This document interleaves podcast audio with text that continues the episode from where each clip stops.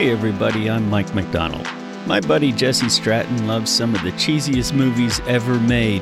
He spent years telling me about them all, so now I'm finally watching these movies for the very first time. This is our podcast where we break those movies down together. This is the Celluloid Dumpster Fire.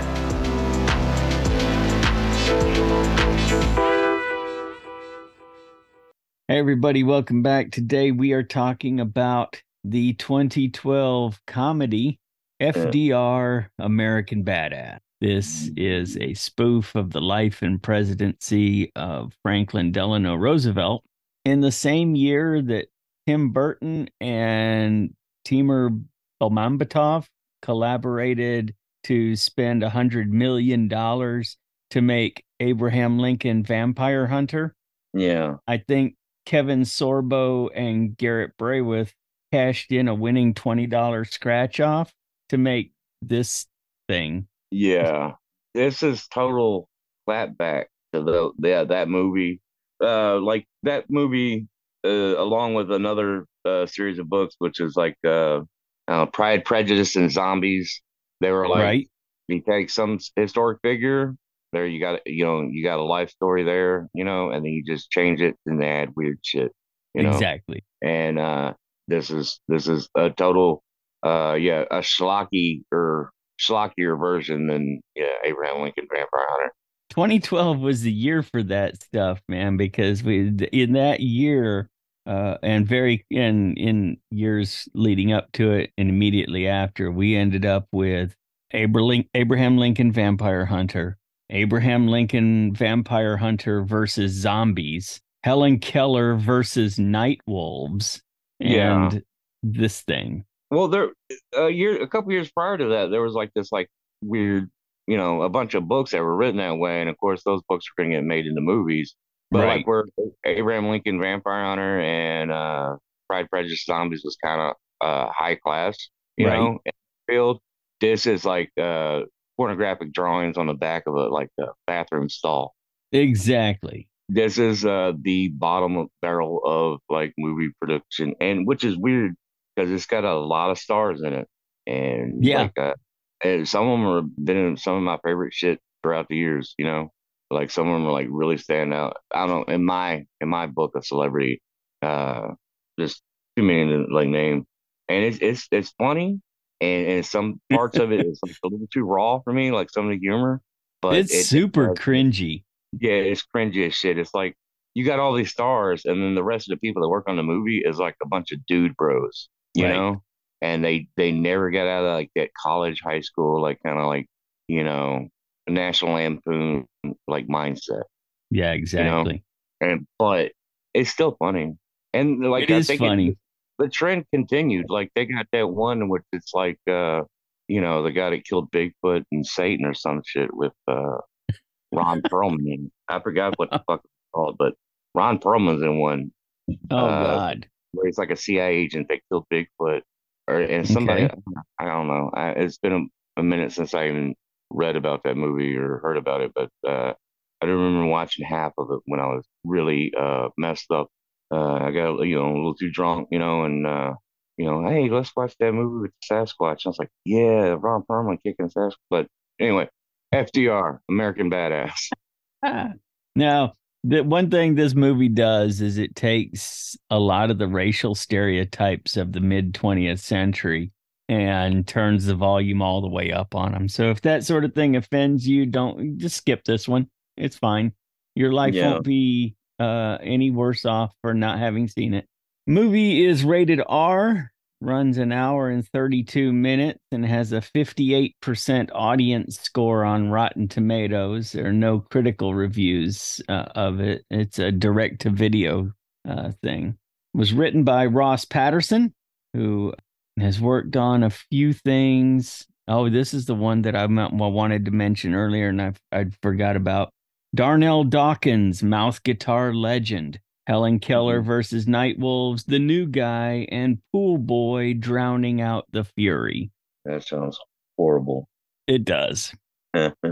The Darnell Dawkins thing is like a celebrity interview documentary kind of thing with people impersonating celebrities and talking about this this uh this guy who lived the sex, drugs, and rock and roll lifestyle of the 60s, but he didn't actually play a guitar. He just got on stage with Jimi Hendrix and made guitar sounds with his mouth.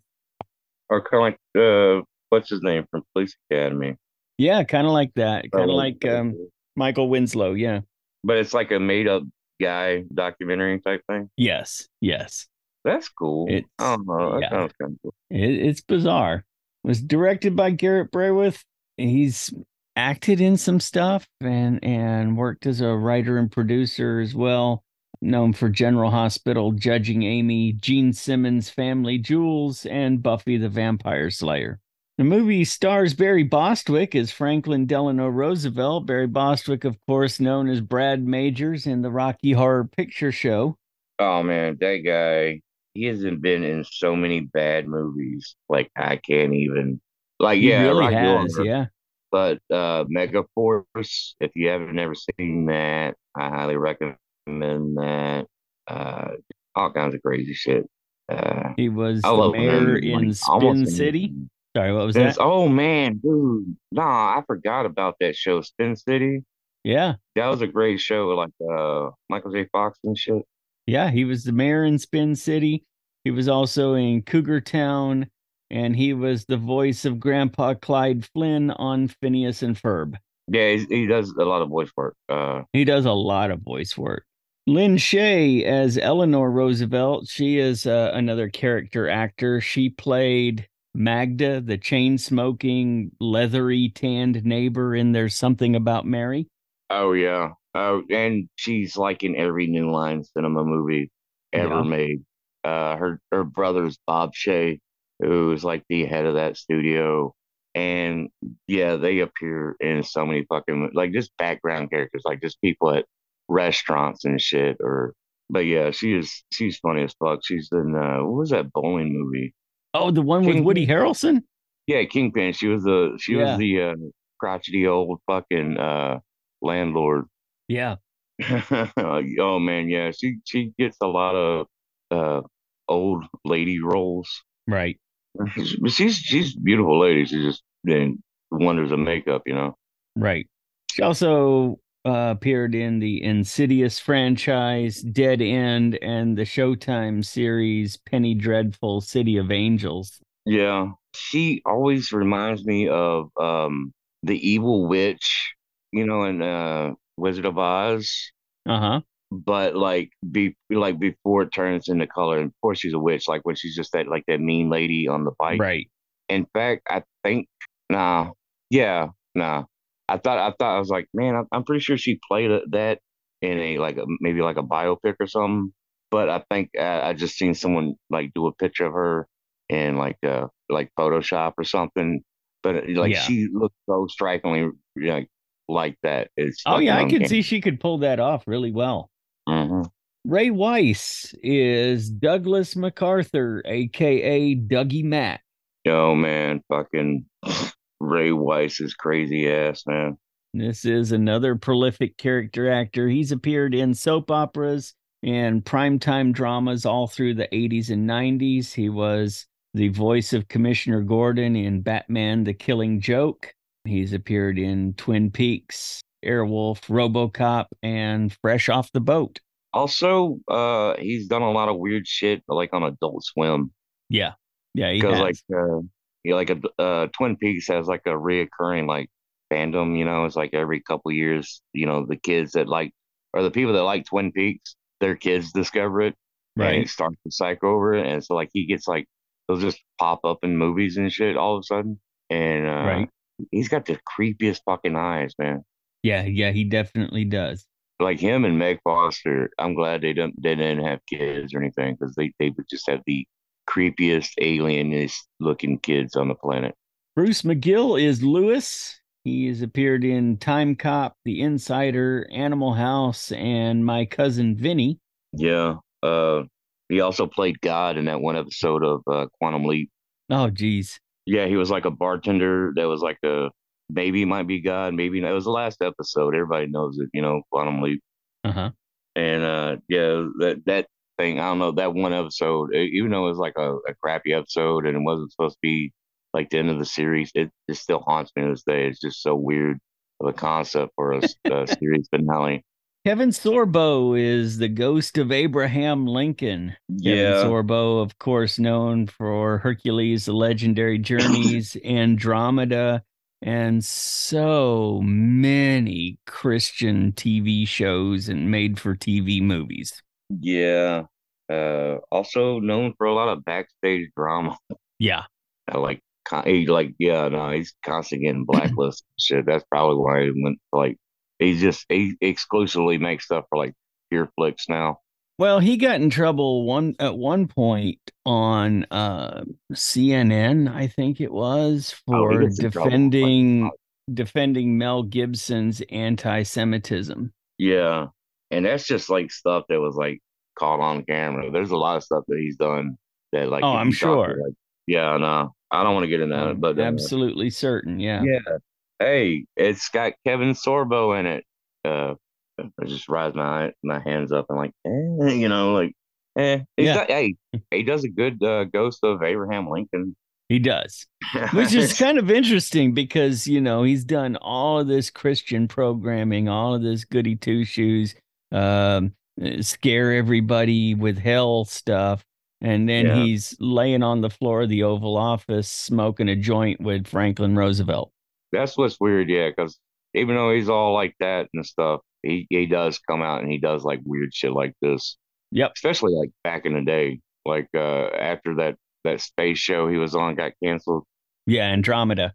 And dro- yeah, there was a couple years like in the uh like you know early two thousands where it was just like he would he would appear in like any piece of shit movie. You get he would Right. pretty much do anything. Yeah. Well, that was when he was trying to make a comeback because he'd had those strokes and just about crippled him. You know, he he, he lost so much weight after having those strokes and wasn't sure Yeah, he he was ever going to be able to act again. So he took everything. Yeah. And this guy only appears in the opening of the movie, but you got to mention him, Richard Riehle as Senator Bronson. Yeah.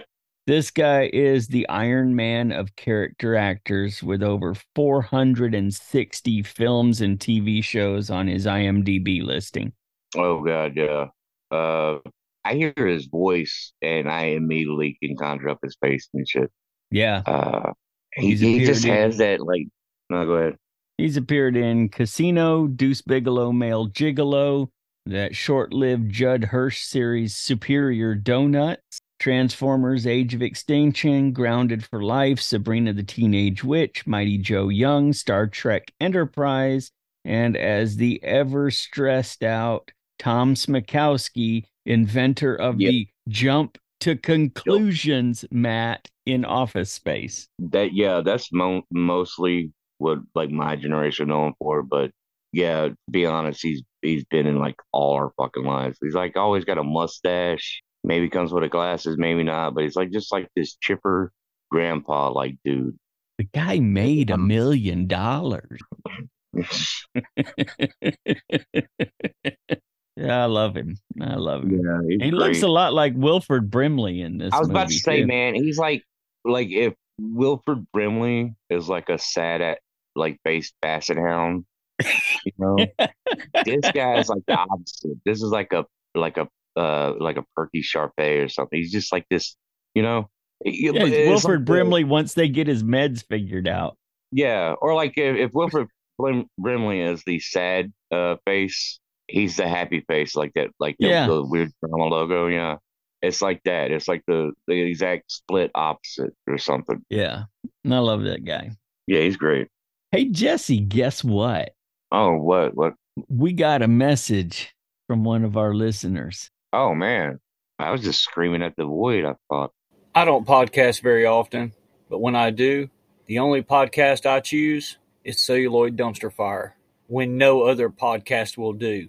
But we sent Clay a T-shirt uh, for leaving us a message. You want a T-shirt? Go to speakpipe.com slash CDF pod and leave us a message. Talk to me, Oh. please. I'll be your friend. opens with what movie opens with what happens to be my favorite production company title card, Street Justice Films. Oh God, yeah. Which is a couple of eight bit double dragon style karate dudes and a little kid saying street justice bitch. Yeah. It kind of remind me of uh yeah, Jesus uh Jesus shows you the way of the highway and shit, the way they did like Yes. that the bit shit like that. Yeah. Yeah, I love that shit. But yeah, not that not that big of a budget or something. This is like just yeah, like a uh, non animation title card. It's it's cute. I like it. I loved it. It was it was funny.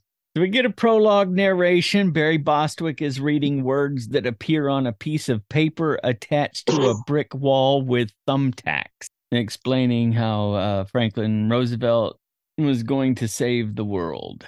Followed by a shot of Franklin Roosevelt with a Tommy gun and a hip hop uh, backing track until the presidential seal appears like the Batman logo to change the scene. And they do that throughout the whole Yeah. movie. You even They get the it, little Batman scene change music. Yep. yeah, it's I fucking like funny. that. That was funny. Uh, if you ever got a chance to see this DVD in a video store, that's the first image. That's like on the cover of the movie. So that that pretty much sold me.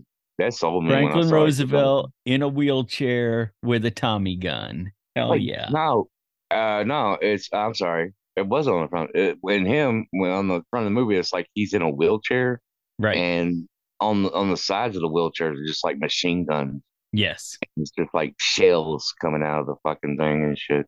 We change to a forest flyover, and in the woods is Franklin Roosevelt with some buddies telling a story about Woodrow Wilson asking people if they thought his wiener was too wrinkly to appear before Congress. oh man, that's, it sounds like comments already. Uh, I mean, there's going to be dick jokes through this entire movie. oh yeah, If you get tired of dick jokes, number one, I probably don't want to know you. Number two, you shouldn't watch this movie. yeah. It's it is literally littered with dick jokes. Um, uh, yeah, I forgot about that until we were like rewatched the movie. I don't remember that many dick jokes. It's like they, this is a special edition. They would they added more dicks. I don't know. They, I think so. it's yeah. an easy joke, man. They're easy joke. Yeah, low hanging fruit and shit. You know, Well, there's something moving really fast through the woods, and they pull out the binoculars to see what it is, and it is a werewolf. And when I Uh. say it's a werewolf, it's a man in a mask that looks like if Lon Chaney's Wolfman and Grizzly Adams had a baby. yeah. It's not like ooh, scary Wolfman, like you know, with Benicio del Toro. You know, and shit. It's not like that at all. This is straight up like uh Teen Wolf's dad when he got him changing into a werewolf in the bathroom. This is a, he's like he's wearing like a flannel shirt and it's tucked in his pants, you know, Yep. and he just got like a floofy head mask on. It's fucking weird. Well, they run for the safety of a nearby cabin, and Senator Bronson is the first to die as the werewolf attacks him, and he's yelling, Why me? I'm old and fat and don't taste good. Uh, Frank and Lewis watch this.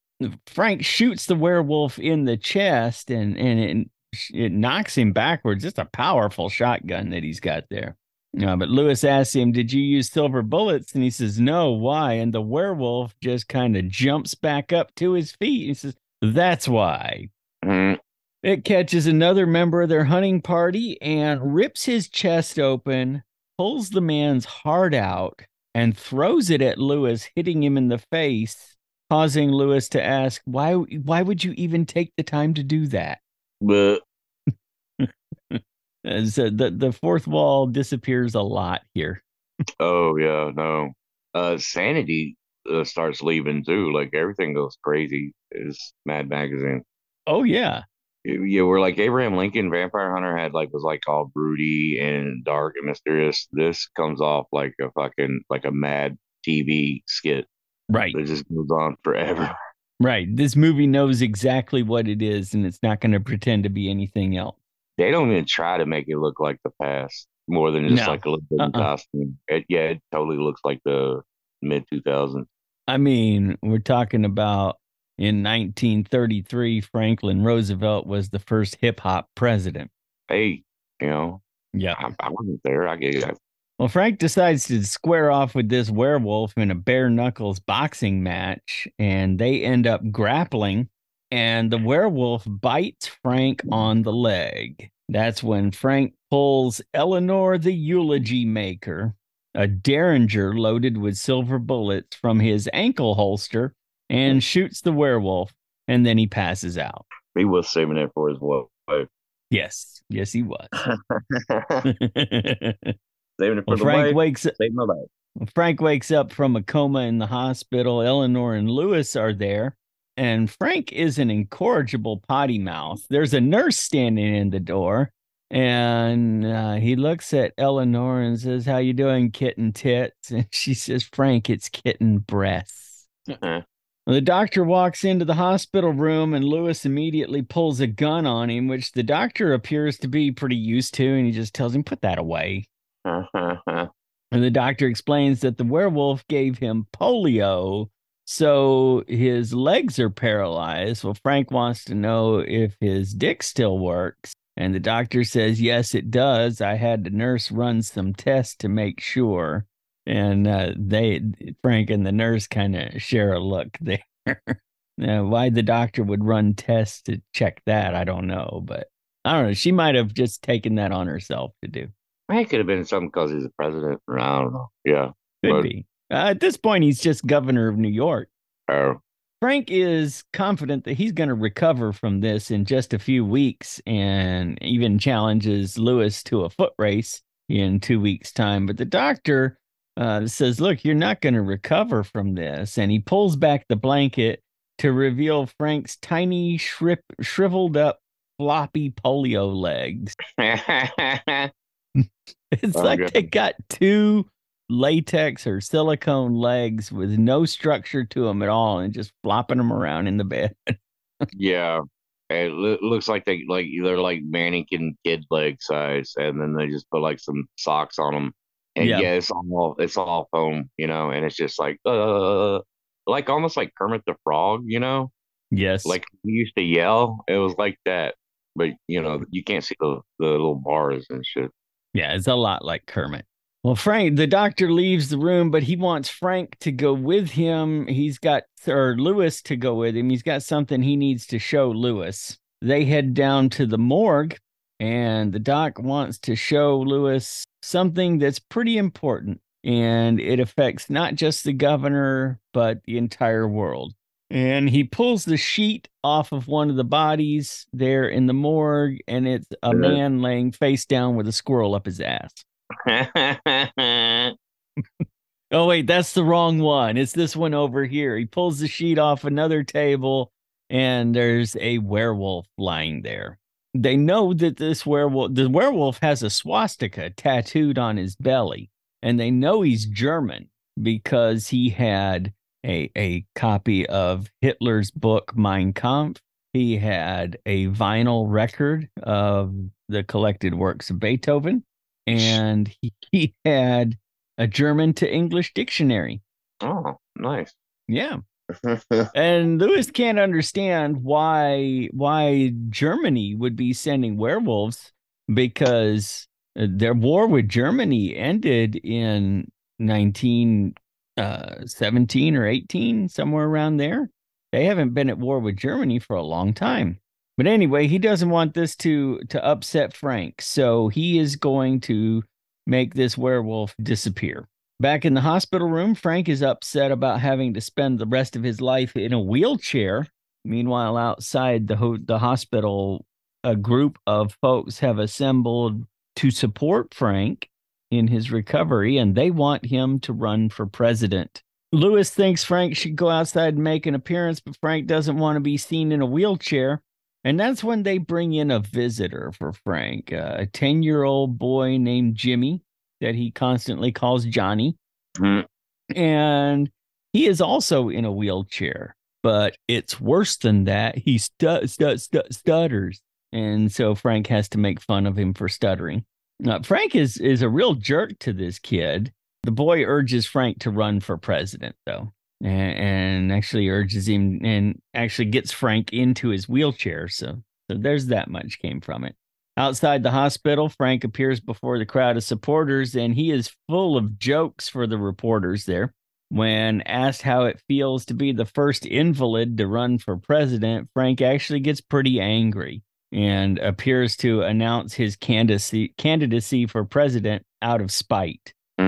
As they're getting in the car to leave the hospital, Lewis tells Eleanor that she's going to have to sit on Frank's lap because there's a werewolf in the trunk.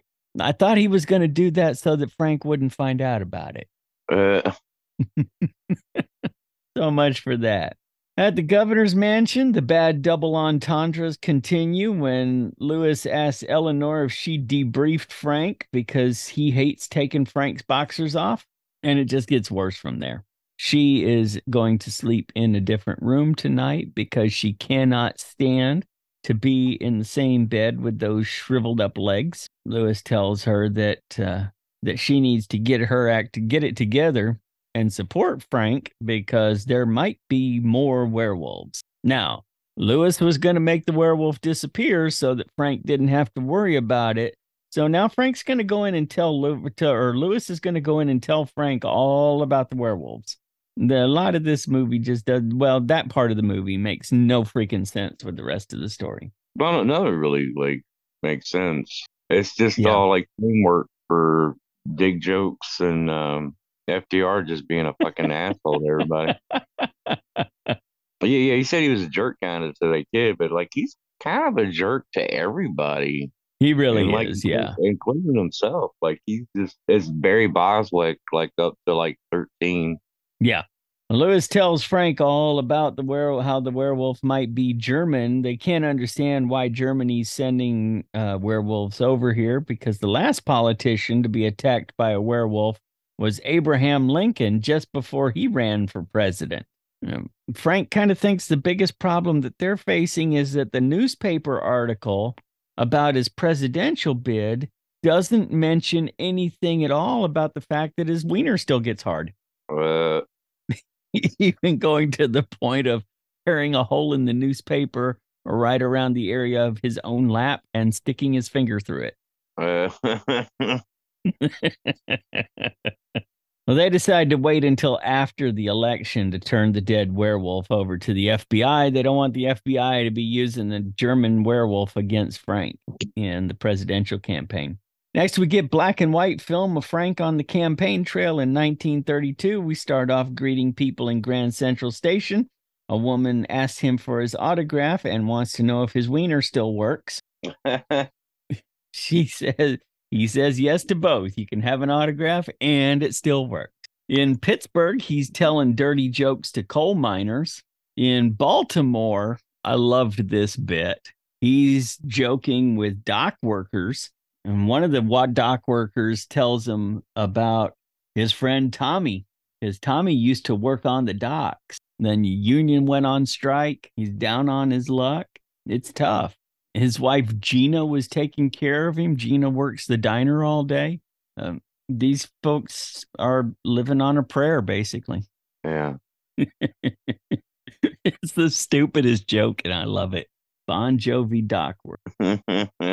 In Georgia, Frank comments on a young woman's melons, and she tells him they are ripe for the picking. And he says, I meant your tits. And she said, Well, so did I.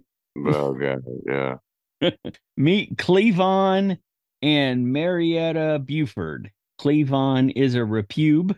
I, I think he misunderstood Republican, but he's going to call it repube throughout the whole movie. Yeah. Marietta invites them to stay for dinner and a blowjob, and uh, Cleavon assures them that they will be safe from werewolves. Plus, he has some moonshine that doesn't taste like asshole grease. So we're in the house having dinner when the racist uh, dessert menu shows up. A black man enters with a chalkboard hanging around his neck with the dessert menu on it. Uh, this is Curtis, and Lewis is horribly offended that the Bufords would treat Curtis this way, which causes Curtis to really go off on Lewis uh, for his assumptions. Apparently, Lewis got this situation entirely wrong, um, and now uh, uh, the, you know the Bufords have been really good to him. And if he can be excused, he's going to go out into the backyard and play basketball. Well, everybody decides to head to the warm springs. Frank is able to use his legs, or at least move his legs in in the in the hot tub, basically. Cleavon mentions that werewolves hate warm water. He was also attacked by werewolves and uses the warm springs to relieve his polio symptoms. And this is when Cleavon tells Frank the story of when Cleavon was attacked by a werewolf, which he stabbed with a sterling silver cheese knife that he always has on his person. hey, That's always got that convenient. thing on me. Yeah. He can walk with a cane as long as he has plenty of peaches. Peaches is a woman who immediately pops up out of the water to introduce herself. Uh, uh, Next day, as they're leaving, Frank offers Cleavon a position of vice president of the hot tub committee if he gets elected president. And Cleavon tells a story about how he found a magic hat and put it on a snowman that came to life and showed him uh, a future. And he's super emotional and slobbering like crazy and promising that he will deliver a victory for Roosevelt in Georgia. And oh he's god, just- yeah. He's just open mouth, crying, spitting all Big- through this. Big snot bubbles, just fucking uh drapes of fucking spit coming off his face. It's just yeah, it's just It's a horrible. mess. Yeah, I remember that. It, it's fucking just out of nowhere too. like he just goes in a whole tirade. Like if I was the president or I was, you know, FDR, I would have just gassed it. Just please go. Yep. Like I, I don't even care about politicking at this point right now. I just want to get away from these fucking weirdos. Well, as they're driving off, Frank says to Lewis, "What a fucking idiot!" And Yeah. they're they're not far enough away that Cleavon can't hear them, and he hollers, "Thank you." Yeah. he, he's just a moron. Oh, the one thing as they drive away, we cut to the backyard where Curtis is breakdancing with a basketball. Yeah. Curtis, Curtis is played by Ahmed Best, Yeah. who is probably better known to folks as Jar Jar Binks. Jar Jar Binks. Yeah. Uh, he uh he had a big backlash from fucking Jar Jar. You know, Yeah, he did. People wanted Yeah. him dead, and he he wanted himself dead. It was really sad. Uh, fucking fans ruin everything, man. But Yeah. uh, Well, there were folks who were who were concerned that making Jar Jar sound the way he did was insulting to black people. I- But- that, was a but no, Jar Jar wasn't even human. Yeah, but uh the whole thing where just people didn't like that character, not because of that reason, just because they hated that character and thought it was, you know, and then uh, uh but yeah, Yeah, the character did turn Star Wars into a cartoon that, for that little bit, though. but there's Ewoks, man. There, there was there- two- that's there was true. There was The two Care Star Bears Wars of Star. Wars. Yeah. there was two cartoons of Star Wars, uh Droids and Ewok Village and right? man, those droids kicked ass. I remember that cartoon like vividly. Uh Ewoks, eh, it was alright. It was cool when I was Eh. little. But they are the Star Wars Care Bears. Oh yeah, no. Definitely. It's November 1932, and the election night results are coming in. It turns out that Roosevelt has won a handful of states, and Hoover has won a handful of states. Uh, Roosevelt has won Georgia, just as Cleavon promised. Yeah. Frank and Eleanor's gay son James comes running in with an important announcement. He he has he's done the math and he says that Frank has won the election. Frank threatens to beat him if he's sniffing glue again. And then the radio announcer confirms that it is in fact true and the party begins. Oh my god, no. Oh, I forgot about that party. This is like Lewis most, grabs a jar of gumballs and just pours them over his face. Oh god, yeah. Frank grabs a pitcher of milk and dumps it on his head. Yeah. Um, he rips his shirt open and falls on the floor writhing. Eleanor jumps up, grabbing her breasts and dancing around yeah. She takes her bra off through her sleeve and just through her throws it- sleeve. Not doesn't unfasten it, just reaches through her sleeve and jerks it off. rips it the whole fucking way and just starts like, yeah, dancing round around. Oh my god, their son, Mike, I can't. Pooping in a vase. He just like takes a vase off the fucking fireplace or something and just yeah squats right there in front of everybody and poops in the vase. Yep. Yep. I mean, what more can you say about that?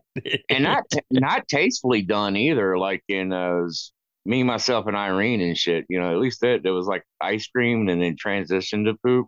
yeah. This you're just this is like some jackass shit. You're just watching a guy poop in a vase at this point.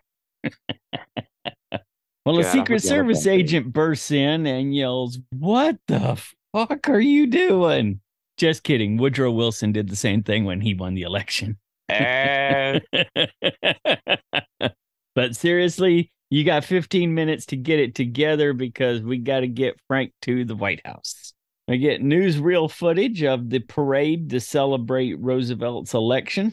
Meanwhile, in Nazi Germany, Werewolf Hitler is very upset that Roosevelt won the election. He orders his aide to get Mussolini on the phone. His aide is also a werewolf. Hitler shoots the aide, though, because he accidentally called Mussolini's Pizza House in New York because they have great pizza. Then he gets the correct Mussolini on the phone. They decide they're going to try to take over the world, but they need to get Emperor Hirohito on board. So Mussolini's aide is ordered to call Hirohito. He accidentally calls Hirohito's dry cleaning in New York. That gets him shot. They get Emperor Hirohito on the phone. The accents are so over the top in this. oh yeah. Hitler doesn't even sound even a little bit German. Mussolini sounds Mario Brothers Italian. Oh, that guy's a, like a famous Italian actor. He's been in a lot of shit too. Yeah. Hirohito is every every bad Asian stereotype. Oh yeah. That this whole movie is just a patchwork stereotypes. Yes. That's the kind of humor it is. They just they just oh, there's a stereotype. And, just and did it's not Yeah. even remember when we could get away with crap like this. It's can you believe people used to say shit like this? Yeah, that's the kind of thing it is. Is like that. Yeah. Well, Hitler wants to go to war, but first Mussolini is going to send in his mafia werewolves to spread around Italian wine contaminated with werewolf blood and turn all the Americans into werewolves. Yeah, it's Um, it's supposed to be like three. It's like the three big bads of World War II, right? Right. The as Axis. werewolves. Yeah, the Axis as werewolves laying down their plan, but it comes off as like three mean girls in high school, like cooking up something for somebody they don't like the next day. Yeah. That's the way it comes off as. It's not like you know, oh, well, you know, it, it's like, oh, let me tell you what I'm gonna do. You know, it's like that. It's like fucking. It's not like you know they, they don't do yeah a good impersonation of all these people. They're they're just like fucking douchebags with w- werewolf makeup on their face. That's exactly what they are. Yeah. Hitler is going to contribute some German beer contaminated with werewolf blood. Uh, Hiro, Hirohito thinks this is a fine plan, so he is going to contribute a case of sake, uh, which they think is ridiculous because only women and the gay community drink sake. But he's going to do it anyway, and Hirohito is upset because everybody's making fun of him. So when they all get off the phone, well, he shoots his aide too. In the White House in 1933, we have the introduction of the White House staff with George Freeman, the butler. And there's some pretty bad racial jokes there. Well, But George is a pretty decent guy because he knows where the weed stash, he knows about the weed stash in George Washington's humidor. the guy playing that kid, he's a good actor. I've seen He him in a really is. He also has a secretary that will write down anything he dictates, Uh, which leads to another dick joke, of course. they really did just take every dick joke that they learned in high school and just put it into a script. Every one of them. Yeah. This Yeah, seems like no. a script written by a bunch of eighth graders. Yeah, no. They ran out of things to draw wieners and Van Halen logos on, so they wrote this movie. Frank wants to speak directly to the American people over the radio, and he asks if George can hook that up, and George can, by golly. So they get him all hooked up to go on the radio. And the Delano and George Freeman invent scratching during Frank Roosevelt's very first fireside speech because there's some music playing on on there and he said let me take this record off no let it play and he accidentally makes the needle scratch. Sorry about that. No keep doing it. It sounds good. And so he's scratching as background music to the very first fireside uh, address. Cut to various people listening. A woman is sitting in the kitchen listening on the radio as her kid eats out of the dog bowl. And not like he's taking food out of the dog bowl and putting it in his mouth. He is face down in the dog Yeah, bowl. Yeah. Yeah. Businessmen are listening to the address in a restroom as they wait for the use of various glory holes. Frank's son James is at a flower shop pooping in a vase. Again. The shop owner threatens him in a way that gives him uh, the idea for the Cleveland steamer. Frank reveals his new deal, and he's going to close the border to foreigners and end prohibition. Delano out. As soon as he finishes the speech, the FBI wants to talk to Frank. This is where we introduce General Douglas MacArthur, aka Dougie Mack, and Albert Einstein, which is the opening for a whole bunch of Einstein jokes. yeah. Nice going, Einstein. Uh, they have a werewolf corpse. Dougie Mack explains that Frank cannot end prohibition yet because the German beer and Italian wine have been contaminated with wolf blood, and they've got to get rid of all that before they can end prohibition, or else all of America will turn into werewolves. In the meantime, we got a new toy for you the Delano 2000. Yeah. The Delano 2000 is a tricked out wheelchair. It's got rocket launchers made out of dryer duct Mhm. and 164 rounds of silver bullets in the wheels so you can spin the wheels and get machine gun action. Oh yeah. This thing was made for killing werewolves. He also thinks that Italy, Germany, and Japan are forming an axis to take over the world. Well, the Delano is as street as they come. He's got this shit on lock. As they prepare to take on the werewolves, you hear Lewis yell, Regulators mount up.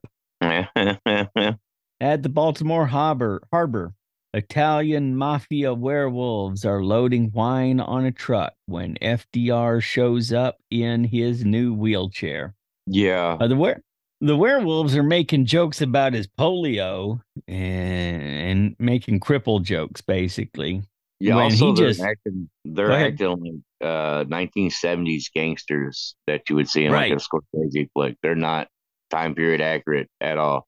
No, no, they're not even soprano mafia. They're just yeah, they're Scorsese Stereo- mafia. yeah. They're, they're stereotypes. Big time. Well, that causes Frank to spin the wheels on his wheelchair, and that opens fire with the silver bullets as Puccini plays in the background. Mhm. you know, from th- that scene from The Godfather when all those people were being taken out and Marlon Brando Yeah. was at the opera. Uh, one of the werewolves begs for his life as Frank shoots up all the bottles. One of the werewolves falls to his leaves and, and begs for his life. And, and he's, uh, fine, I'll, I'll suck your dick. Suck your dick. yeah, he's uh he's totally doing that scene from to Society. Uh, Yeah. If you've seen that movie, you know what we're talking about. But yeah, they're doing that scene in this movie. Yeah, this movie is a bunch of scenes from other movies. recreated very poorly. Frank tells him to get out of here and tell his leader that if he sees another werewolf in the U.S., he will go to Italy and kill them all. And then he uses his rocket launchers to blow up all the contaminated wine. We get another newsreel segment. FDR ends prohibition, and there are, are shot uh, clips of, of people doing body shots off a topless woman at the bar. Yeah. In Italy, Mussolini hears from Vincenzo how Frank showed up and killed everybody. Uh, Mussolini wants to know how this one guy managed to survive. Did you offer to suck his dick? Uh, You offered to suck his dick, didn't you? That's one thing I like about this movie is they do those jokes pretty well. yeah. The gross out humor they do great. Well, Mussolini has Vincenzo call Hitler, and then Mussolini shoots him. Hitler, you, you don't want to make a call for anybody in this movie. You're going to end up dead. Yeah. Hitler wants to do something that rhymes with go to fucking war. Uh, Uh, they get Hirohito on the three way. Hirohito is practicing his hibachi chef skills. they are telling Hirohito about what happened when an aide enters with a package from America. Um, they returned his pussy sake with a note that says, Don't ever send this shit here again. uh, So they decide to go to war. Hitler is going to take over Poland and Czechoslovakia and most of Western Europe. Hirohito is going to take over China before moving on to Russia. Mussolini, uh, he's going to take Ethiopia. damn. and they start giving him crap about that. And he says, Look, if you're in England and things start going bad, you're going to want somebody to come up from the south.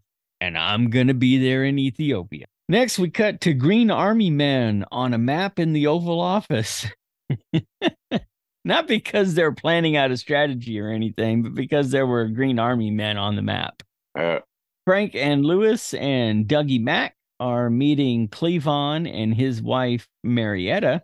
Uh, Dougie Mack apparently was at the Bufords just last weekend, and and Cleavon's wife is available to anybody at any time for any reason. Uh, Winston Churchill shows up and he wants Roosevelt to supply them in their war against the w- werewolves. They need weapons and they need tanks and airplanes. Uh, Cleavon offers his wife's breasts as a weapon, and she's all for that. And he says, "No, we need things that'll make a big bang." And he said, "Well, you know, you can you can motorboat them and make all make your own noises." But there's an election coming up, so they can't actually give England things to support them in the war, but they can lease them and then you only pay for what you use, kind of a rent a center war financing program. Oh, Then we get a newsreel. Hitler invades Poland. Werewolves are approaching England. Winston Churchill has sent a telegram asking for troops and for Mrs. Buford. His secretary, uh, Frank's secretary, tries to relax him by massaging his shriveled polio legs because she's into that kind of thing. And he says they look like uh, little hot dogs, and and she says, "Yeah." Then we used to have hot dog con- eating contests in the town where I grew up. And she reaches under her skirt and pulls out a squeeze bottle of ketchup and mustard and sprays them all over Frank's legs and starts licking it off. That's Ew. when Eleanor walks in. that's the grossest shit ever, man. Ketchup, man. You know. know, you know, Bill Clinton was scrolling through the the listings one day and and watched this and go, I, I know where they got that idea. Yeah. Oh man, that was an accident fun, by the way. That was scary. You ought to like just start prank calling people and recording that shit. Uh, I don't know, man. I don't. I don't mean to king shame or nothing. You know, I'm not like you know that, but God, ketchup. What Yeah. the fuck is wrong with people? Well, Eleanor Roosevelt is about to strong arm a hoe, he said. The actual quote. And she gets she gets the secretary out of there. Meanwhile, Dougie Mack and General Eisenhower need to talk to Frank. Eleanor storms out, but Lewis tells Frank to go talk to her. and try to work things out. The generals can wait. At night in Eleanor's bedroom, Frank rolls in. It turns out, after nine years in the White House, this is his first time in her bedroom. He shows Eleanor his floppy polio legs and, and says that he might be the uh, the only president in the history of the United States who never got laid in office. So if his secretary is willing and his wife isn't, well then yeah, he's going to go with the secretary. And and it doesn't look like they're going to be able to work things out tonight.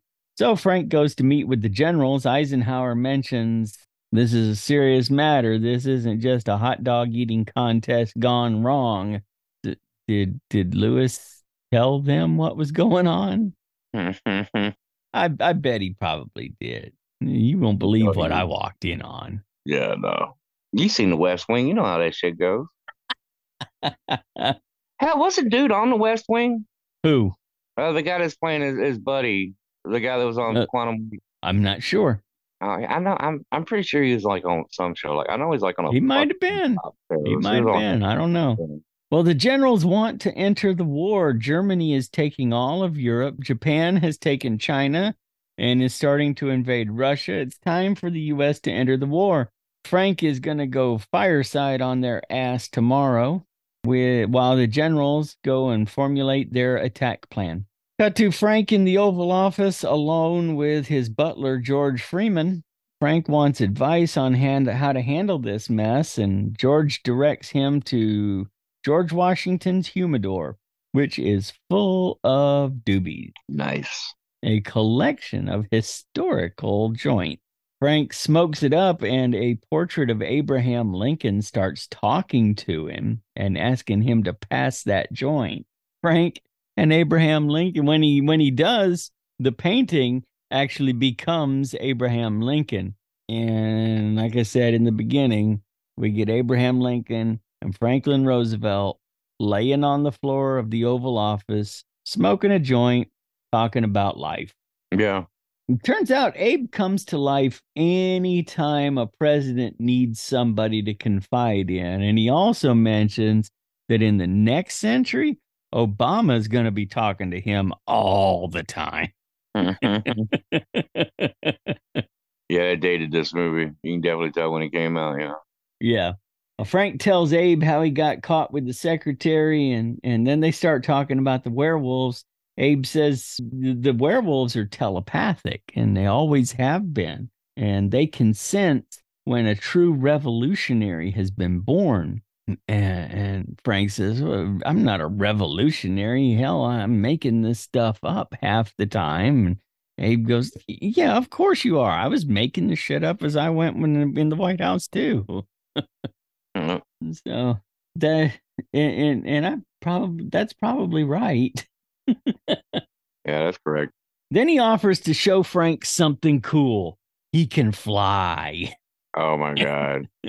And they are flying around Washington, D.C. Kevin Sorbo just suspended by wires behind a wheelchair, and they're flying around Washington, D.C., looking at the various monuments. Now, Frank asks, Are they going to make a monument to me? He said, No, but they're going to name a whole bunch of schools after you. Yeah.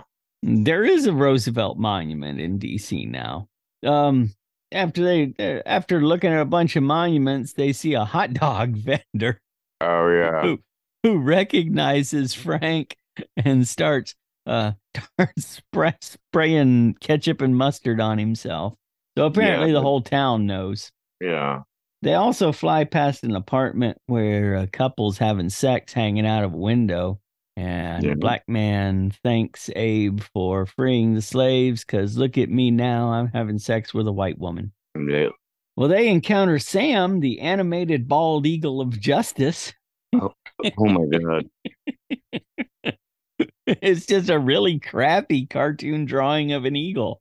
Yeah, it's like uh eight year old and animated that with some kind of uh cell phone app or something. Mario Paint. Yeah. Oh man, I fucking love Mario Paint.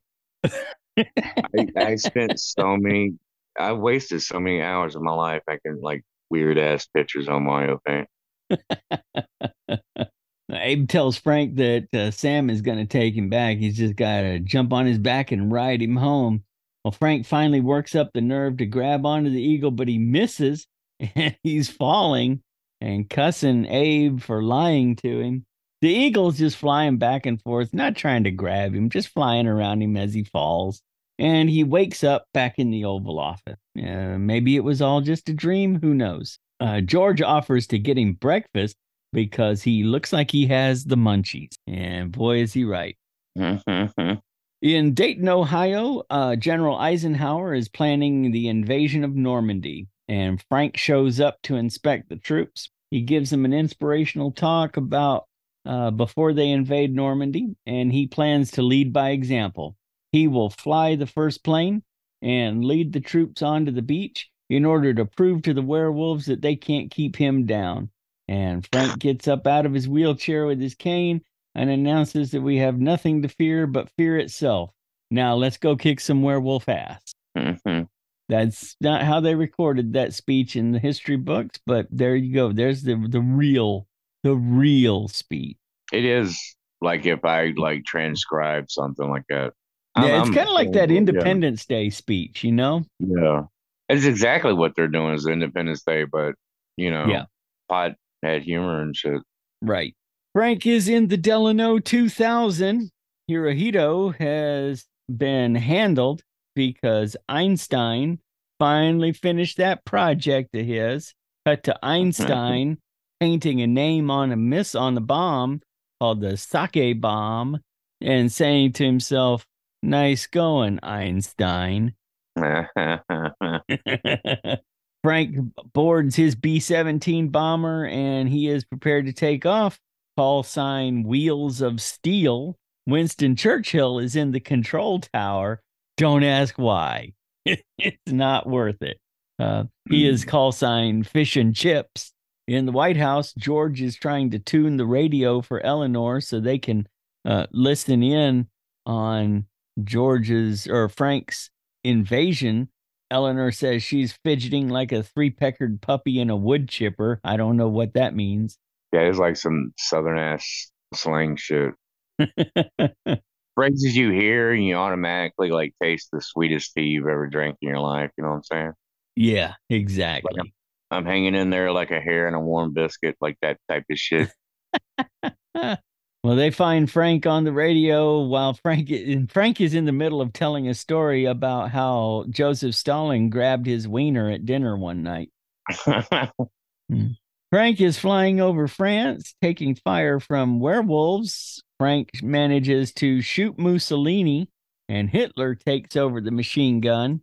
Hitler actually succeeds in shooting Frank's plane down, so Frank has to bail out. Eleanor hears this on the radio and thinks Frank is dead. So she asks George for the bottle that Mr. Daniels sent over.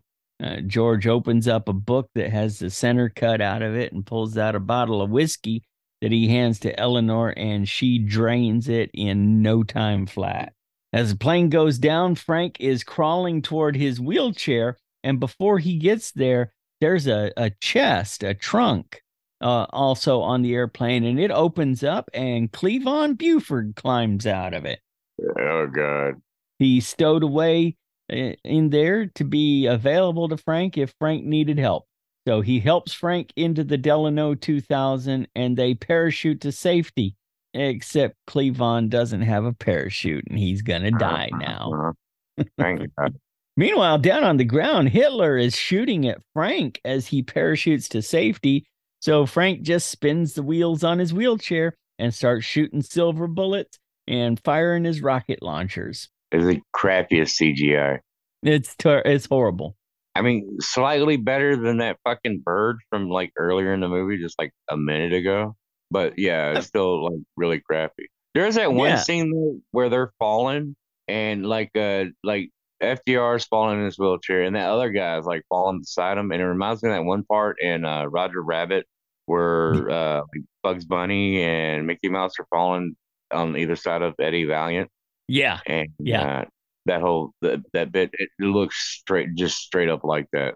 Yeah, yeah, I know exactly what you mean. And it's it's always funny the way um, and it's a straight up cartoon scene because they will fall at the same rate while they have something to say. And as soon as the conversation's over, one of them is just going to shoot down to the ground. Yeah. And the other one comes lighter and it takes longer for him to fucking fall. Yep. Yeah. Well, the radio says it's been 16 days since Frank disappeared, and there's been no sign of the president. A gay chef enters in, enters and offers everyone chocolate mousse, but Lewis sends him away. That's when Frank enters, asking who ordered the burnt honky with a side of polio. Mm-hmm. Turns out Frank killed Hitler and Mussolini. Then he tells him the story of the attack. He's been missing so long because it takes a while to wheel a wheelchair through sand. That's the only reason nobody's heard from him is because he was trying to get that damn wheelchair through the sand. Frank and Eleanor make up, and she says she's going to ride him like a free pony at the state fair tonight. Uh-huh. Polio legs or not. Frank is giving another fireside speech, and his secretary hears him on the radio, and she bursts into tears, falls to her knees, pulls up her skirt, and takes out a pair of hot dogs from her garters and kisses them as she weeps. Oh my God. And for those who thought he was dead, Frank wants to reintroduce himself. Then we cut to Lewis, who looks straight into the camera and says, It's Franklin Delano Roosevelt, motherfucker. And Sure. roll credits. No. There's movies that like are bad, but they're funny, you know, and they're, they're not trying to be funny. They're just, they're a movie that someone made and it, was bad, you know, but people come and find it and it, it's, they like it because it's funny, you know, there's something funny about it, you know? Right. And then there's movies that are forcibly made like that. And this is one of the movies that forcibly made like that. And usually I will say stay away from those movies, you know, uh, like uh, that one with the Spartans and shit, and that superhero movie and crap like that. but then there's some of those forced bad movies that are so over the top. And it's, it's like, it's just, it's amazing that they got made at all. And like, who would think this shit up? And that's this movie. And yeah, it is it's it's like uh it's it's it's advanced for B movie aficionados and shit. So like no beginners. But yeah, Yes, if you seen definitely. this movie, see this movie. Um you'll hate it. I hate it, but I like you know, I, I still watch the movie. You know, just because how bad shit insane it is, you know? you know, you can do keto and you can be perfectly content with keto and no carbs in your life. But sometimes you just have to eat the donut with extra sprinkles on top of a pile of mashed potatoes.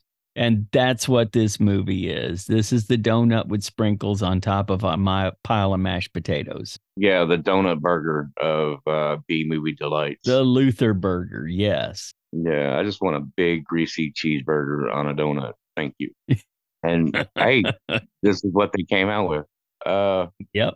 there's some there's some great bad movies that are like that, but uh most of them are just like someone like sincerely wanted to make a, movie and they just they didn't know how. These people know how to make movies. They just and they made did this paycheck. anyway.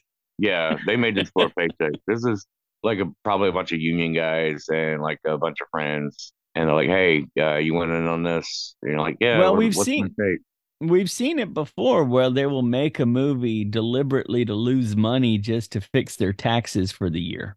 Yeah, and uh, man, whoever like greenlit this shit must owe a lot in tax money because it's like the biggest shit I've ever seen. And I have seen some fucking stink burgers, dude. I have seen some really shitty movies. And I can honestly say this is probably like up there in the top five. Yeah. Yeah, definitely.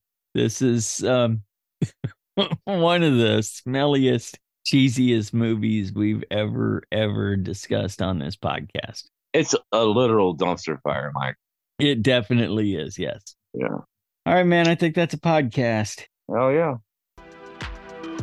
We hope you enjoyed this podcast. We had a lot of fun making it. Be sure to subscribe and leave a rating wherever you hear us. You can follow CDF Pod on Facebook and Instagram or at CDF underscore pod on Twitter. You can also visit our website at cdfpod.com. And don't forget you can help us make donations to film schools all across the country by going to patreon.com slash cdfpod. Join us next time as we explore another movie so awesome it probably shouldn't have been made.